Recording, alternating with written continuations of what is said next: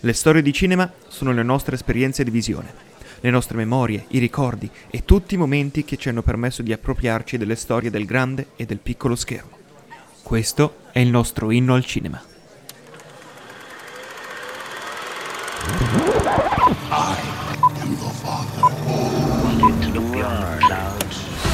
What would you say you do here? Explosions, flames.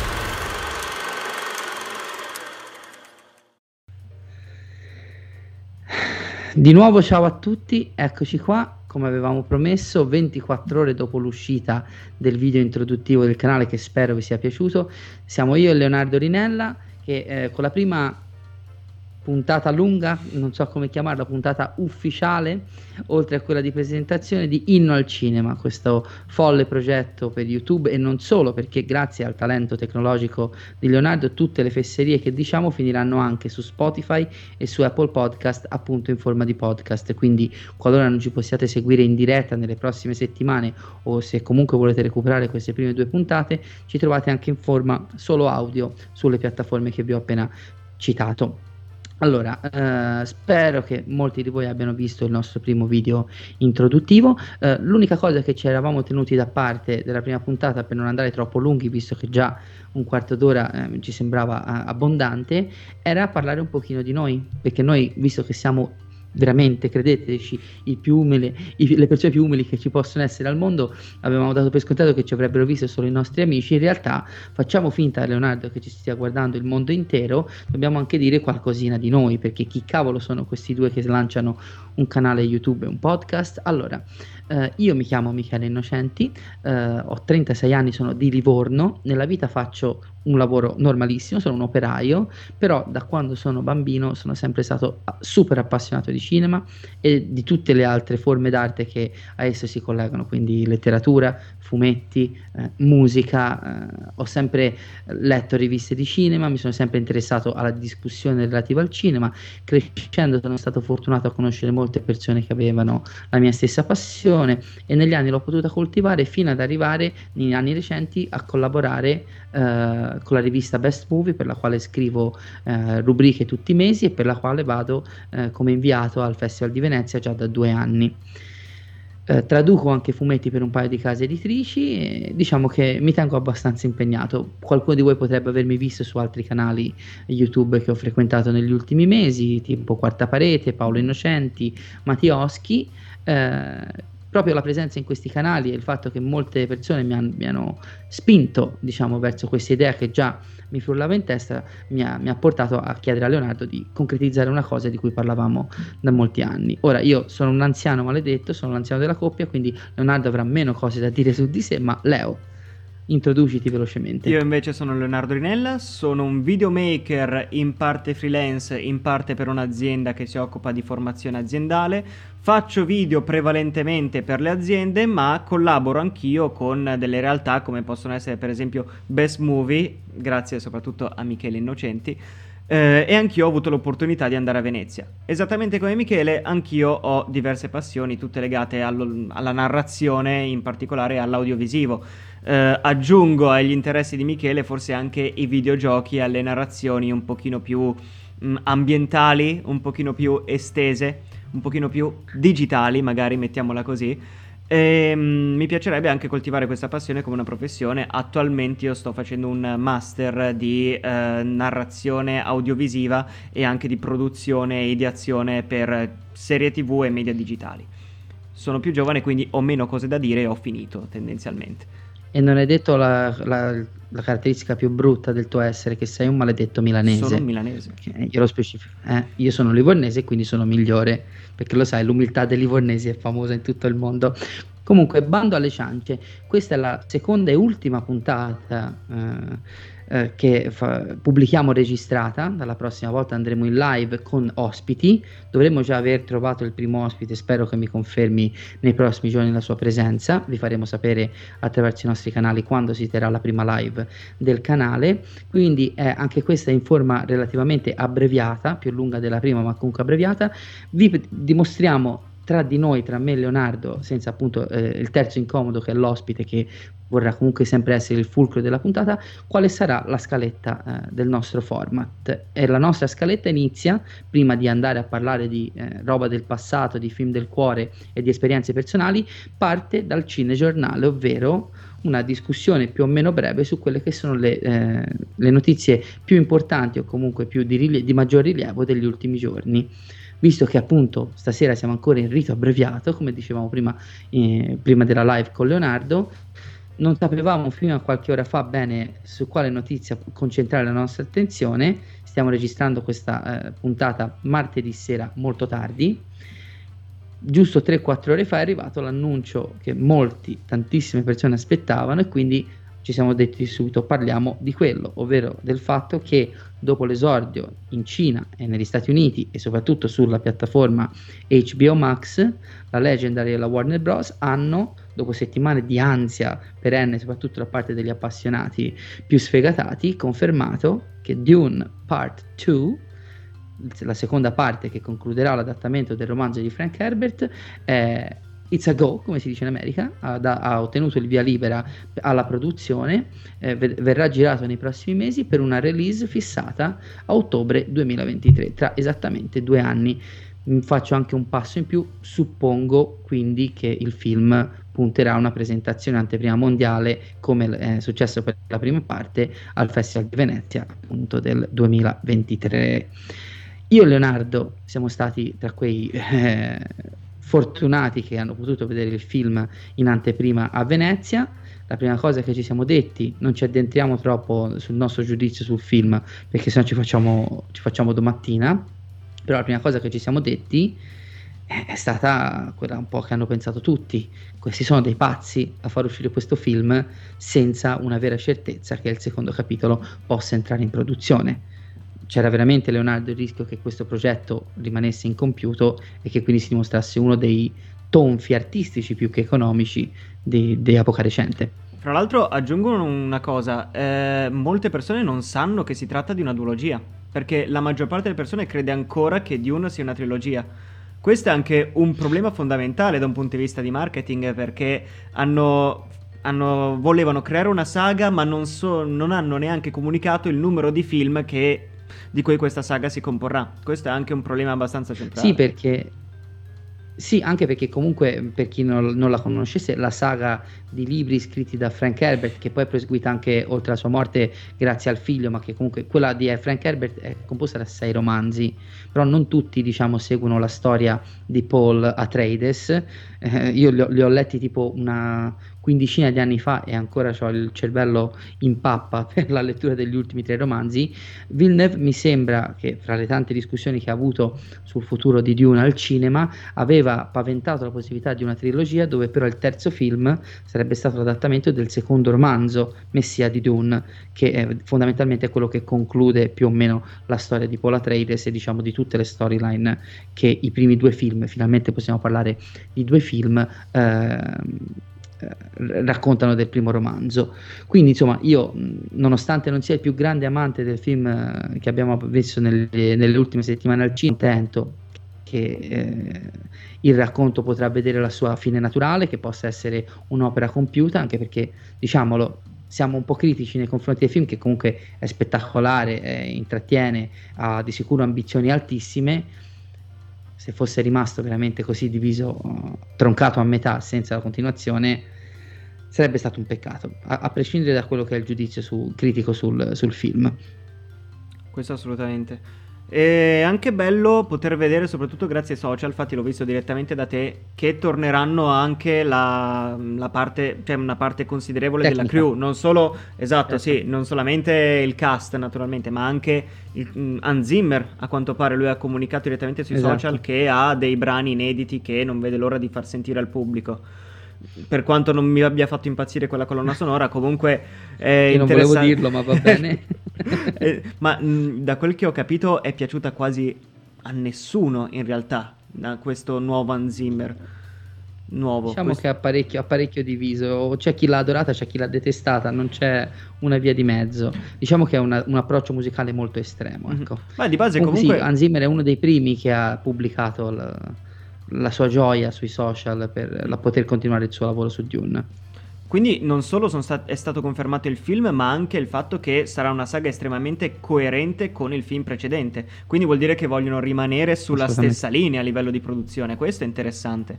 Perché comunque non è stato un film che ha avuto consensi generali e totalizzanti. Ha avuto un po' di alti e bassi. Quello sicuramente, ma questo secondo me evidenzia anche un'altra cosa, ovvero che l'anomalia non è il fatto che sia stato uh, ufficializzato Dune Part 2, eh, ma perché, eh, cioè l'anomalia è il fatto che non siano state girate insieme queste due parti, diciamoci la verità. Sì, sì. La Warner eh, ha portato avanti una politica di cui noi non conosciamo il retroscena, ci mancherebbe, sicuramente hanno, hanno eh, più ragioni di noi per aver agito in questo modo, ma che ha lasciato molto perplessi gli appassionati e gli addetti ai lavori negli ultimi mesi. Mm. Eh, poi, tra l'altro, noi abbiamo visto il film a Venezia dove la scritta Part 1 all'inizio del film era presente, scritta che invece poi, per esempio, in alcuni paesi, in, in America è presente.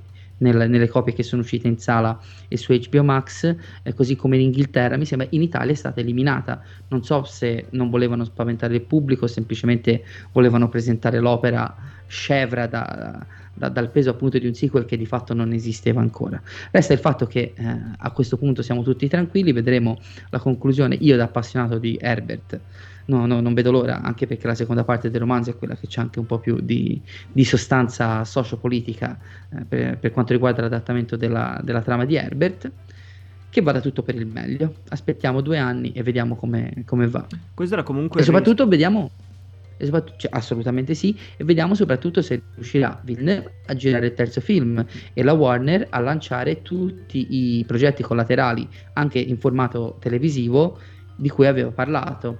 Si, era, si parlava già di una serie tv mm. sulle Bene Gesserit, per esempio, le, le streghe diciamo, de, dell'universo de, narrativo di Herbert. Sarà curioso vedere se eh, il successo, che tra l'altro il successo il film è uscito in America, ha incassato nel primo weekend una quarantina di milioni, poco più di dollari, che è una buona cifra eh, in media, in linea con i buoni risultati ottenuti da diversi film Diciamo, Venom è l'anomalia perché ha incassato 90 milioni.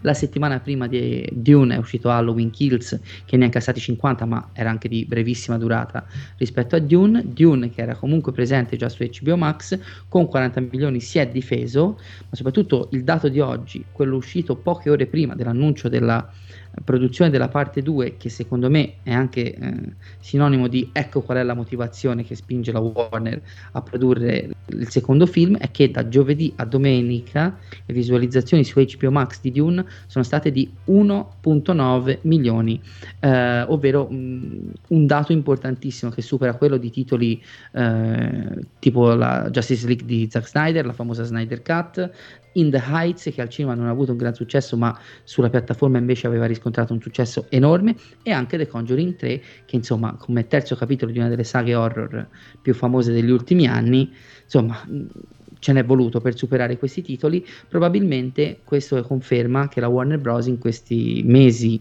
di distribuzione bizzarra e comunque colpita dalla pandemia sta più attenta ai dati della sua piattaforma streaming che eh, ai biglietti strappati in sala. Questo credo che Vediamo sia che in realtà anche uno standard un pochino più generalizzato rispetto alla Warner, nel senso che considerare certo. oltre ai dati del botteghino mh, mm, altre variabili come possono essere lo streaming ormai sta diventando lo standard per le major. Infatti, credo che sia un po' un, uh, una chiave di volta da un certo punto di vista. La Warner aveva detto che non avrebbe dato il lasciapassare o il green, il, ecco. uh, diciamo la, la, luce verde per il sequel di Dune. Se non av- il Green Pass è un'altra, il green pass è un'altra cosa. Infatti, il, il, il, fare green light e Green Pass. E, Esatto. Non avrebbe dato il, il, via al sequel di Dune se non avesse fatto 500 milioni. A 500 milioni non è arrivato esatto. neanche lontanamente, no. considerando pure il mercato americano e cinese, che dovrebbero essere i due mercati di punta.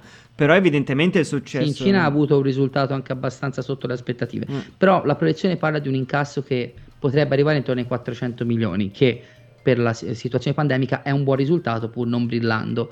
Però come dicevi giustamente tu ora probabilmente alla Warner interessa di più lanciare una sua piattaforma che nei primi mesi ha avuto dei problemi e che cerca proprio in questi titoli forti. Ricordiamo che nei prossimi mesi anche il nuovo film di Matrix, Matrix Resurrection, uscirà in America il 22 dicembre, se non sbaglio, in contemporanea in sale su HBO Max. Quindi sarà diciamo la punta di diamante della, produ- della distribuzione natalizia Ehm, sia in, in, sulla piattaforma che in sala della, della, Warner. Vediamo, io spero che comunque con i mesi questo modello che solo la Warner e in rari casi la, la, Universal con la piattaforma Peacock ha portato avanti venga a, a, sparire. Però qui entriamo in mm. dinamiche che mm, sono troppo lunghe da analizzare, poi magari ne, ne parleremo in futuro. Questa diciamo era la nostra notizia di punta, in realtà l'unica che volevamo trattare stasera, stasera essendo anche bella fresca fresca. Quindi finita la parte del cinegiornale, a questo punto fosse una, una, normale puntata di Inno al Cinema, introdurremo un ospite, un ospite che stasera non c'è, visto che siamo in registrazione e non volevamo bruciarci la possibilità di eh, togliere un ospite, non volevamo bruciare un ospite eh, e togliere la possibilità a chi vorrà partecipare alle live di fare domande a, a chiunque sarà nostro ospite. Quindi improvviseremo una sorta di formato ospite tra me e Leonardo l'ospite verrà introdotto solitamente e a esso verrà fatto serie, un questionario cinefilo per tracciare una sorta di sua identità Uh, quali sono i suoi film preferiti, uh, piuttosto che esperienze, eccetera, eccetera. Abbiamo creato una lista di, di domande che mano a mano arricchiremo con altre eh, con le quali diciamo cercheremo di, di, conoscere meglio l'ospite prima che si possa parlare di un argomento che ci, prese, ci proporrà prima di andare in onda. Quindi Leo, eh, sì. questa sera abbiamo scelto tre domande, ce le facciamo un po' a vicenda, ognuno dà una risposta e se vuoi partire con la prima, sì, ab- non mi ricordo neanche quali sono, così sarò il più spontaneo possibile. Sì, allora specifico che abbiamo scelto quelle tre domande che possono essere diciamo in grado di farci conoscere meglio e far conoscere meglio quelle che sono le nostre esperienze e anche far capire la diversità delle nostre esperienze. Noi che siamo neanche mm. ad una generazione di distanza per dire ma comunque penso che le risposte saranno diversissime. Infatti comincio subito col chiederti il primo film che ti ricordi di aver visto in sala.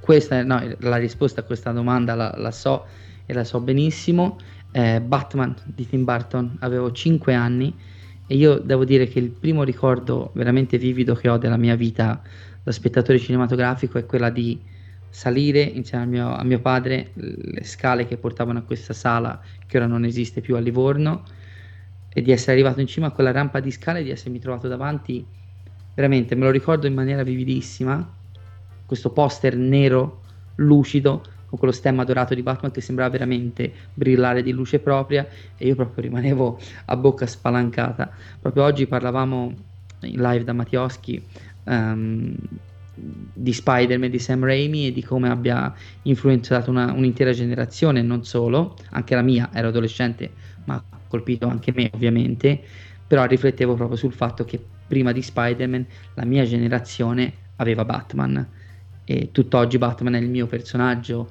eh, supereroistico di riferimento su carta e su celluloide. E io ovviamente non ho memoria della visione di per sé, anche perché comunque Batman è un, è un personaggio abbastanza adulto e il film è parecchio adulto, quindi non penso che a 5 anni fossi in grado di elaborare chissà quale giudizio critico sul film, però quel poster mi ricordo che veramente mi colpì e avevo l'idea di entrare, era meglio del Luna Park che all'epoca mi piaceva parecchio. E invece il tuo qual è? Allora, eh, uno è un'esperienza un pochino vaga perché avevo, ho fatto i conti, 4 anni ed era eh, Pokémon il film, che era il primo film uscito dei Pokémon con Mew e Mewtwo che si scontravano. Io mi ricordo che avevo fatto i capricci, avevo pianto tantissimo verso il finale, allora il finale del film credo di non averlo mai visto e sono stato portato via. Ma l'esperienza mm, diciamo più immediata. E di che anno è? Del, del 99. 99, giusto? No, 98. Io avevo 14 anni. 98, avevo 13 anni. 13 anni, maledetto. e, però eh, quello che ricordo in realtà meglio è stato sicuramente Spider-Man di Raimi, appunto, visto che ne parlavi tu poco fa.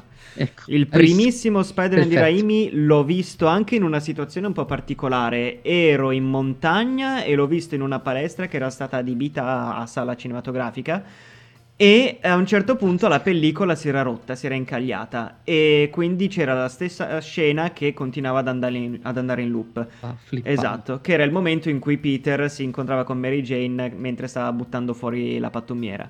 Quindi io quella scena me la ricordo per sempre perché l'avrò vista almeno 100 volte. Quindi- Erano 10 secondi che continuavano ad andare in loop fino a che quello che stava nella, eh, nella sala di, Nella cabina di proiezione. n- nella cabina di proiezione è riuscito ad aggiustarla e a, diciamo, credo abbia cambiato bobina.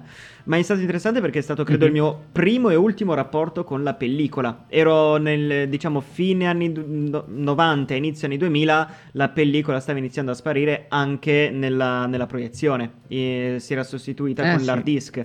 Era più o meno quella, fa- diciamo in America, non so in Italia esattamente i tempi.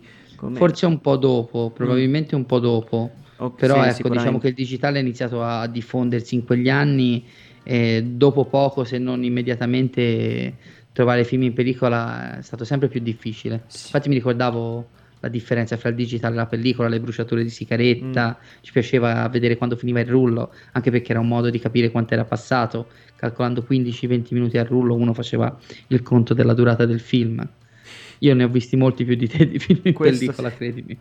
Noi- Assolutamente. Beh, credo che quello che io ricordi è l'ultimo in assoluto, soprattutto che abbia avuto problemi così evidenti, in modo che io potessi riconoscere la pellicola in quanto tale. Non, non ho, credo di aver avuto altre esperienze. Comunque quella il tuo- il- sicuramente... Credo di, diciamo come film e come esperienza che ricordo in maniera più lucida è Spider-Man di Raimi, più che Pokémon il film. Tra l'altro quindi si parla di un'esperienza quasi traumatica, comunque negativa, cioè hai scoperto subito tutta, tutta la, la fallacità de- de- del mezzo. Vabbè, però visto che ti è rimasto così impresso, è comunque un'esperienza segnante. E ok, la seconda che ti faccio prima io Mhm. è quale film, anche qui la differenza di età si sentirà, temo, eh, ti rammarichi di non aver visto sul grande schermo? Sicuramente Matrix. Credo che... Allora, sono in realtà un po' indeciso se Jurassic Park perché sarebbe stato vedere in sala Eh. quel momento...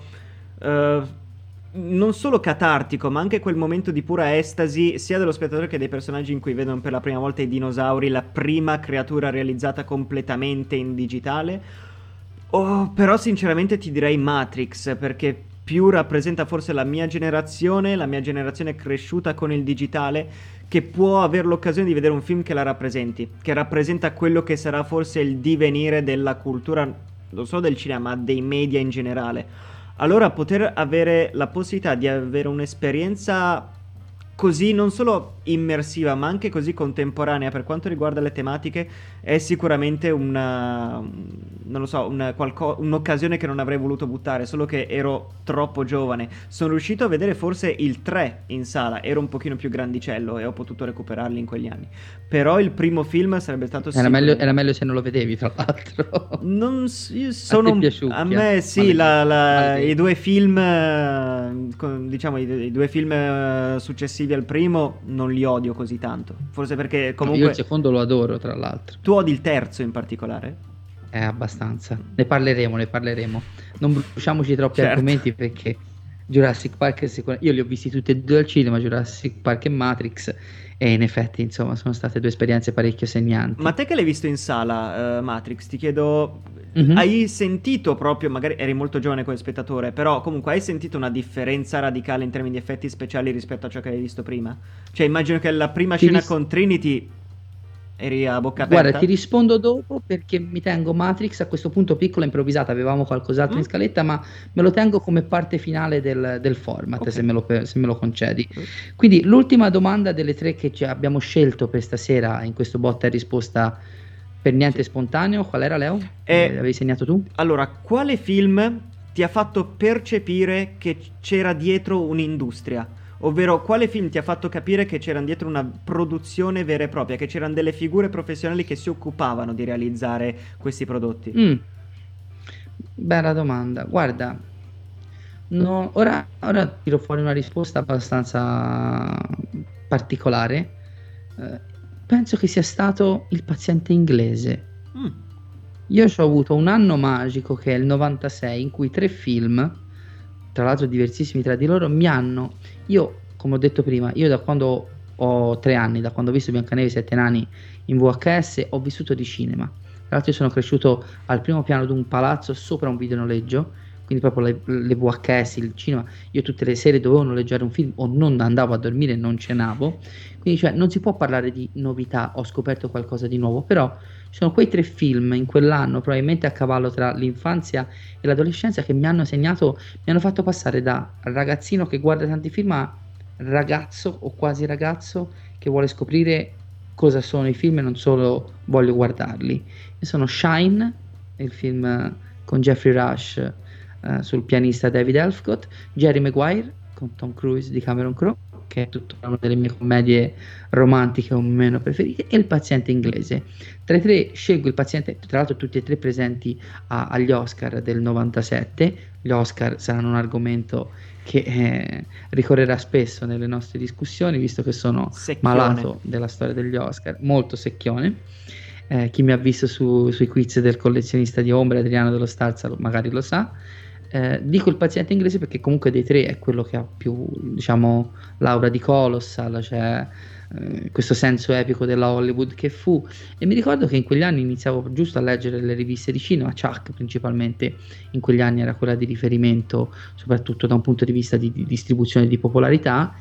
E appunto leggevo eh, del fatto che era tratto da un romanzo, che si ispirava però a par- parzialmente degli eventi reali, che questo film puntava a essere come Lawrence d'Arabia, che cacchio è Lawrence d'Arabia, eh, l'attore che aveva fatto Schindler's List, ripeto, anche quando ho visto Jurassic Park nel 93 sapevo che Spielberg era quello che aveva fatto Hook, però ancora non avevo l'età della curiosità, mettiamola così.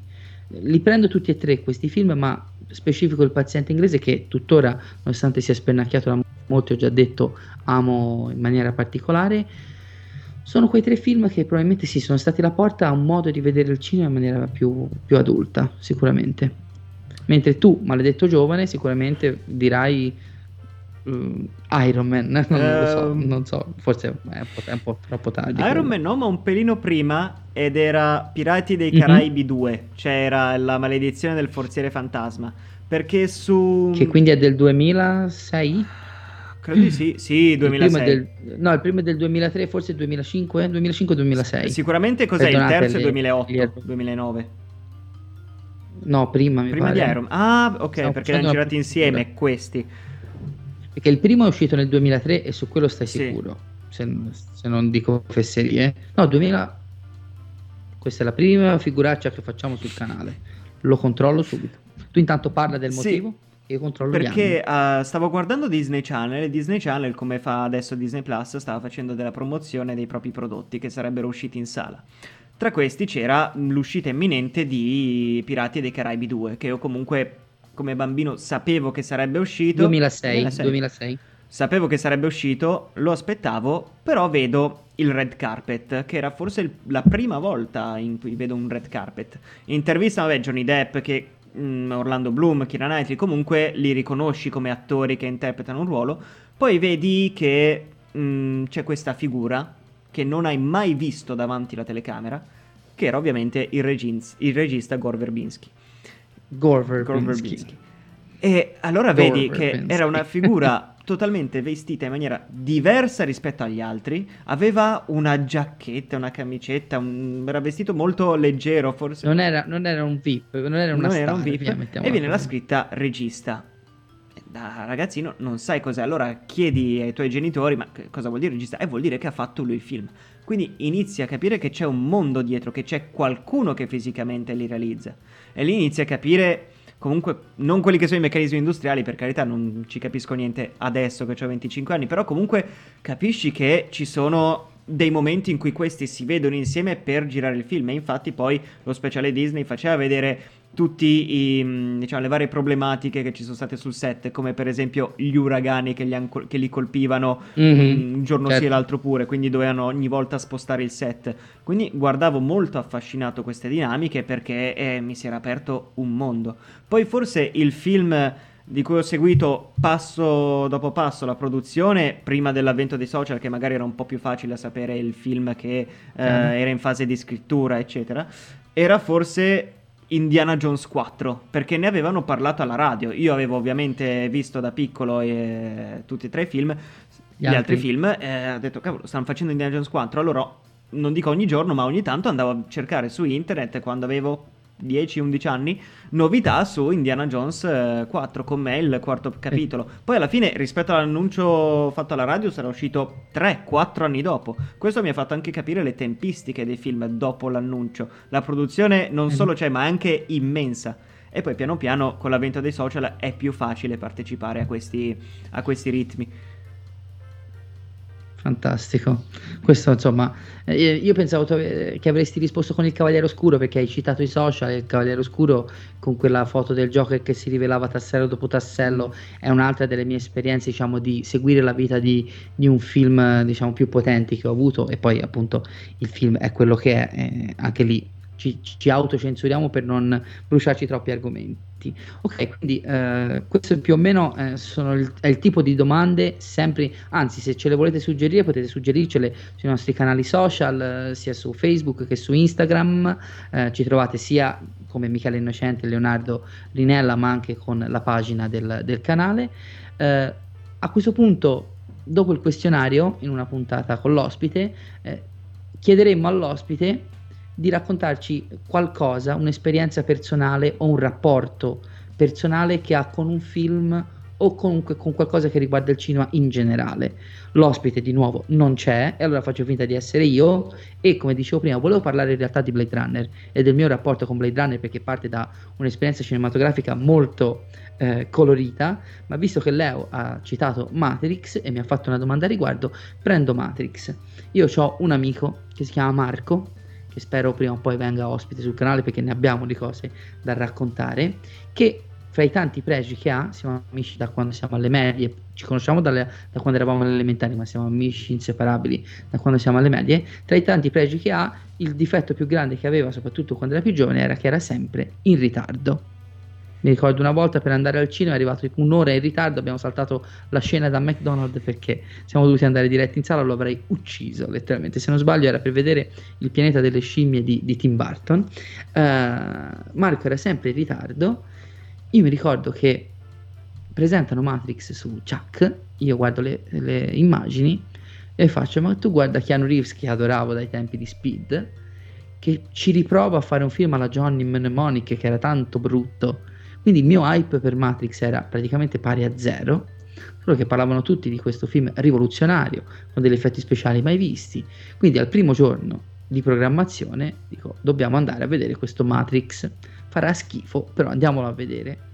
Ovviamente Marco è arrivato in ritardo, siamo entrati in sala, io ho questa immagine vividissima in testa, che le porte di legno di quelle vecchie proprio a saloon del cinema, che era un cinema meraviglioso, l'Odeon di Livorno, una sala da mille posti restaurata nel 98 tra l'altro con uno schermo, delle, delle poltrone veramente ultramoderne con un impianto DTS che all'epoca era lo stato dell'arte, mi ricordo che si aprono queste porte che noi corriamo dentro, il film era iniziato a pochi secondi, ma erano quelli giusti per aver saltato il logo della Warner e siamo entrati in sala nel momento esatto, credetemi, nel momento esatto in cui il codice verde inizia a, a piovere sullo schermo e viene scritto Matrix. Incazzato con Marco perché mi ha fatto saltare l'inizio. Io proprio devo essere in sala prima che ci sia il buio, se no è un problema, o almeno lo era all'epoca quando non c'erano 40 minuti di pubblicità prima. Mi ricordo che ero uh, frustrato, ma allo stesso tempo con una sola immagine il film mi aveva già incuriosito tantissimo. E tu prima dicevi la prima volta che hai visto il bullet time, io col salto di Trinity non me lo scorderò mai, perché sembrava una tecnologia, era bizzarra da vedere, perché sapeva di finto, però ti, facevi, ti chiedevi anche, ma come cacchio l'hanno fatta? Cioè, era un approccio visivo fondamentalmente nuovo e rivoluzionario che in realtà poi l'hanno utilizzato più nelle pubblicità, si dice che al cinema, perché in effetti è talmente codificato in quello che è l'universo narrativo di Matrix che replicarlo altrove avrebbe saputo di, di scopiazzatura piuttosto che di utilizzo di una tecnologia. E per il resto io mi ricordo che quel film ci, ci, ci ammaliò in una maniera incredibile, nonostante l'arrabbiatura iniziale ci abbandonammo alla gioia del kung fu psichedelico e delle pallottole fermate co- con la forza dell'eletto mi ricordo che eravamo alle medie, ricordatevelo, eravamo un po' sfigati ma comunque ancora abbastanza giovani, mi ricordo che in mezzo ai nostri compagni di classe ignari, perché noi eravamo quelli che andavano a vedere tutti i film, gli altri non ci pensavano neanche eh, alla ricreazione, in fondo alla classe ci mettevamo a fare poco credibili mosse di kung fu raccontando a tutti quanto fosse bello questo film.